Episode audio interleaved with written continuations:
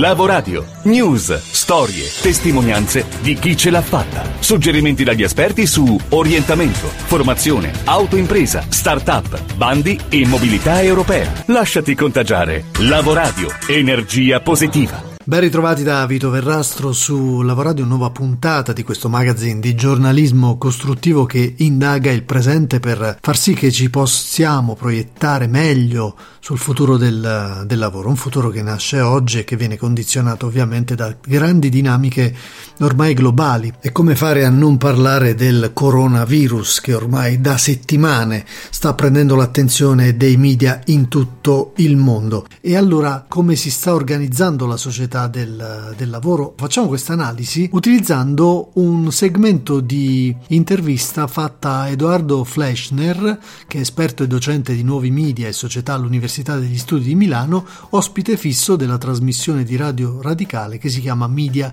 e dintorni.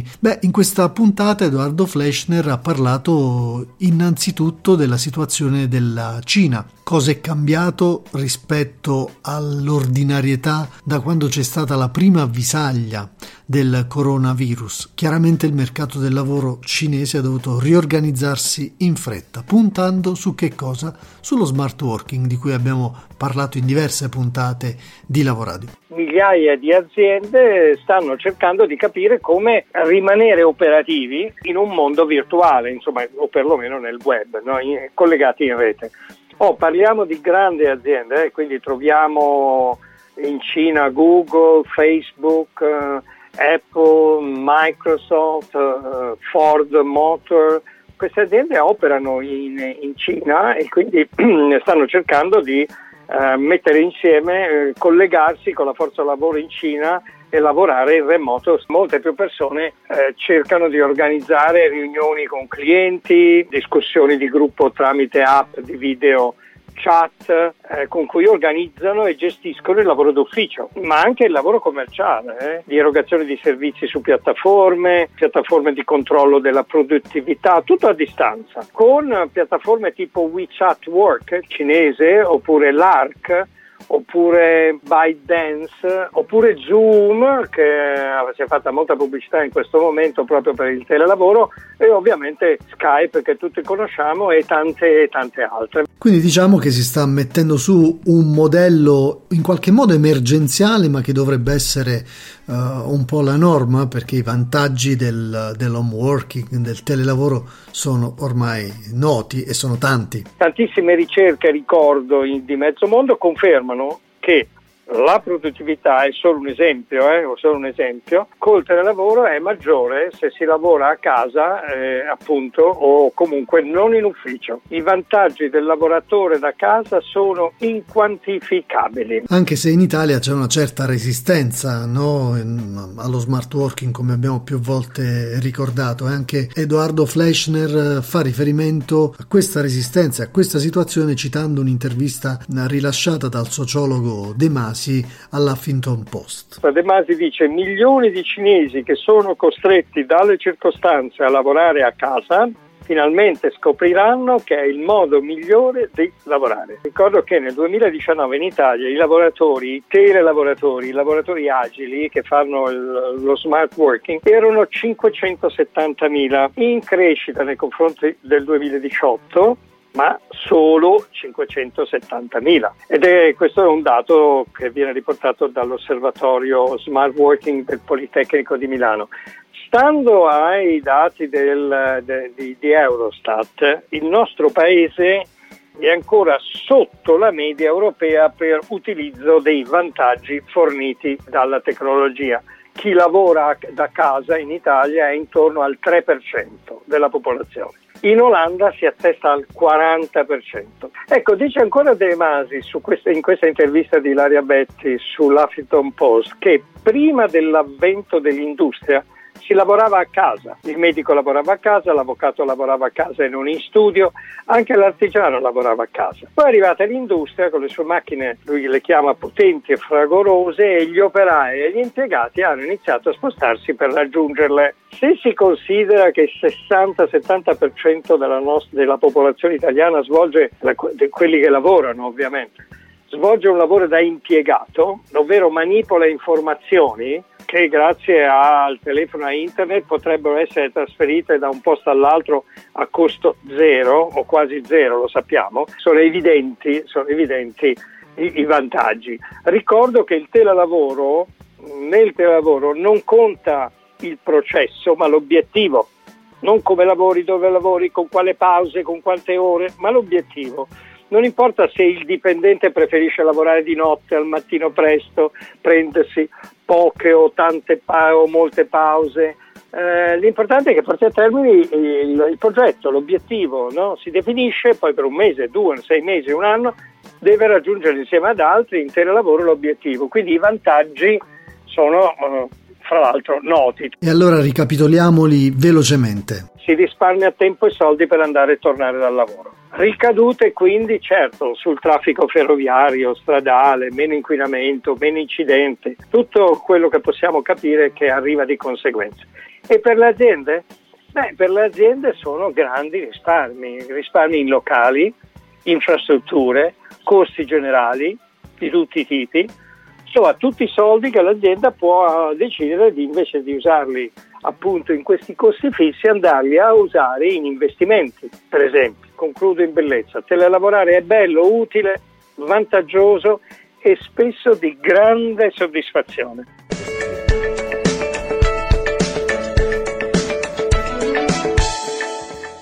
A proposito di lavorare per obiettivi, questa è proprio una caratteristica della nostra prossima ospite che ha un ruolo di leader ed è a proprio agio in situazioni in cui visione, lucidità, concentrazione ed empatia sono elementi che fanno la differenza. Parliamo di Laura Colombo, una business coach, social media e communication strategist che ha fondato ETAS, una società di consulenza molto importante e che dà qualche settimana a questa parte è diventata ospite ricorrente di Lavoradio.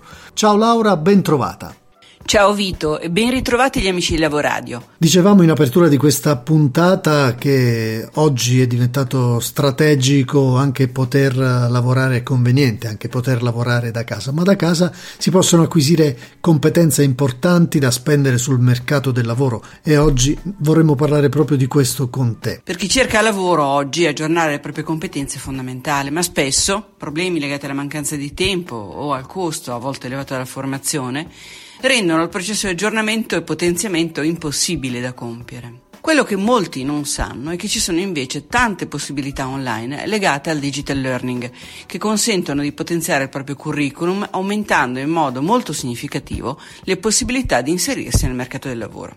Andiamo allora alla scoperta delle nuove frontiere del digital learning, ovvero dell'apprendimento online. Tra le tante opportunità oggi vi parlo di 2 piattaforme in particolare: Coursera, che a mio avviso Vito è la migliore in assoluto, e EduOpen, un progetto supportato dal MIUR che parla italiano. Coursera consente l'accesso a un'istruzione di alta qualità e lavora in collaborazione con le migliori università e organizzazioni al mondo.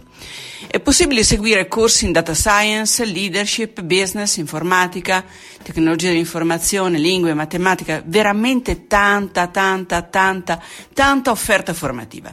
Tutti includono lezioni video registrate, compiti autograduati e sottoposti a peer review, forum di discussione della comunità dove è possibile, tra l'altro, connettersi con migliaia di altri studenti di tutto il mondo e discutere idee, materiali del corso, ottenere aiuto. La piattaforma offre corsi universitari gratuiti in formato Massive Open Online Courses, i MOOC, e coinvolge università e enti operanti nel campo dell'istruzione superiore in tutto il mondo. L'iscrizione ai corsi è gratuita e fornisce un attestato di frequenza, però per ottenere certificati ufficiali è generalmente richiesto un pagamento, che devo dire non è mai troppo alto. Uniconeo. La piattaforma non parla italiano.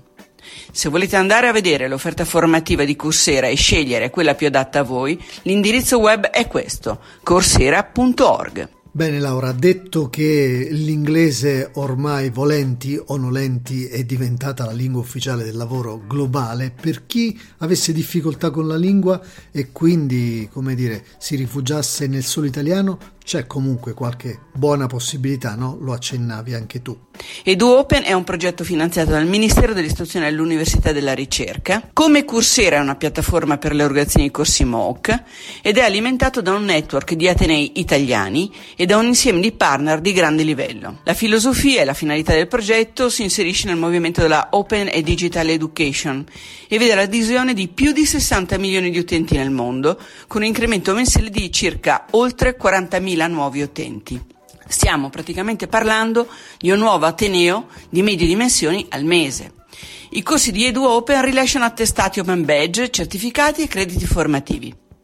Voi potete partecipare ai MOOC di EduOpen e completare le attività previste. Ciascun learner può ottenere gratuitamente un attestato di partecipazione e un Open Badge, ossia una certificazione digitale che identifica le conoscenze e le competenze acquisite.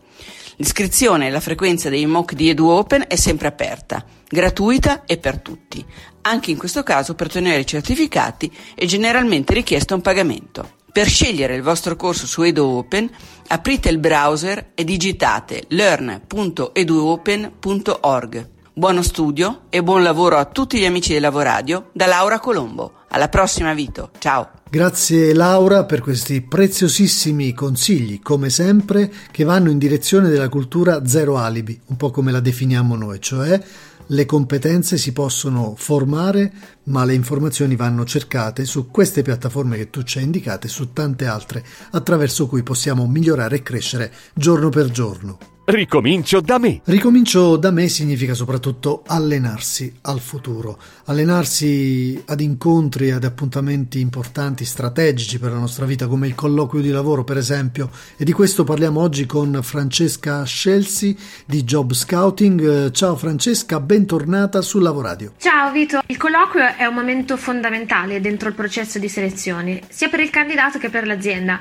Pensiamo spesso alle aziende, ma in realtà anche il candidato deve valutare l'azienda e attraverso il colloquio egli potrà capire se l'azienda rispetta o meno le proprie aspettative, se può essere un'azienda nella quale starà bene, nella quale potrà crescere professionalmente. Ci sono diversi tipi di colloquio, il colloquio individuale, il colloquio di gruppo che viene chiamato anche assessment center, il colloquio digitale e il colloquio telefonico. Tema complesso e vario, ovviamente, che si sta diversificando, ma puntiamo per il momento in questa puntata al colloquio individuale. Il colloquio individuale ha variata differente, può durare dai pochi minuti anche fino all'ora, ora e mezza, ma sicuramente quello che verrà sondato saranno alcune aree nello specifico, le attitudini del candidato, quindi ciò che gli viene più naturale fare, le capacità e competenze, le conoscenze, quindi maturate attraverso il percorso scolastico e formativo, poi ancora la motivazione al lavoro, l'affidabilità e infine il desiderio del candidato di realizzarsi proprio dentro quell'organizzazione, realizzarsi professionalmente. In termini più generali, all'interno del colloquio il selezionatore si concentrerà sia su questi aspetti analizzando la storia del candidato, quindi attraverso il suo passato, ma analizzerà anche la dinamica in atto, quindi il presente, quindi domande classiche sul se sta lavorando, se no che cosa sta facendo. Tutto ciò serve per proiettare anche una stima sul futuro, quindi l'azienda non solo cerca di capire se il candidato può essere idoneo o meno a lavorare all'interno di essa, ma anche cerca di capire come la carriera del candidato potrebbe evolvere dentro l'organizzazione e come potrebbe svilupparsi nell'arco degli anni. Bene, grazie Francesca, torneremo fra qualche puntata a parlare ancora di colloquio nelle varie forme, al di là di quello individuale a cui accennavi tu prima. Da non perdere. Il 14 marzo a Verona, quinta edizione di SEO and Love, l'evento per aziende e professionisti che vogliono rendere il proprio brand amato dal pubblico. Quindi si parla di strategie di comunicazione per attrarre nuovi clienti e di tanto altro. I suoi founder sono Francesco Russo e Giulia Bezzi, e proprio Giulia abbiamo voluto ascoltare per anticiparci qualcosa rispetto a questo importantissimo evento a cui Lavoradio partecipa. Quest'anno avremo come super ospite Alessandro Baricco. È un appuntamento per imprenditori, professionisti e manager con i più grandi esperti in Italia di comunicazione digital, marketing, e oltre a parlare di comunicazione, branding, diversity, SEO, content marketing, neuromarketing, intelligenza artificiale, storytelling, Quest'anno parleremo soprattutto di persone, sì, perché parliamo di Human First Index, vogliamo mettere al centro il fattore umano, le emozioni delle persone, vogliamo portare chi viene al nostro evento a capire che non bisogna soltanto pensare alla comunicazione ESIS per vendere un prodotto, ma dobbiamo assolutamente imparare sempre di più a identificare il nostro interlocutore, capirne i valori, e dobbiamo fare in modo che i brand diventino degli attori sociali e non solo commerciali. La comunicazione è meravigliosa, la strategia di comunicazione serve sempre,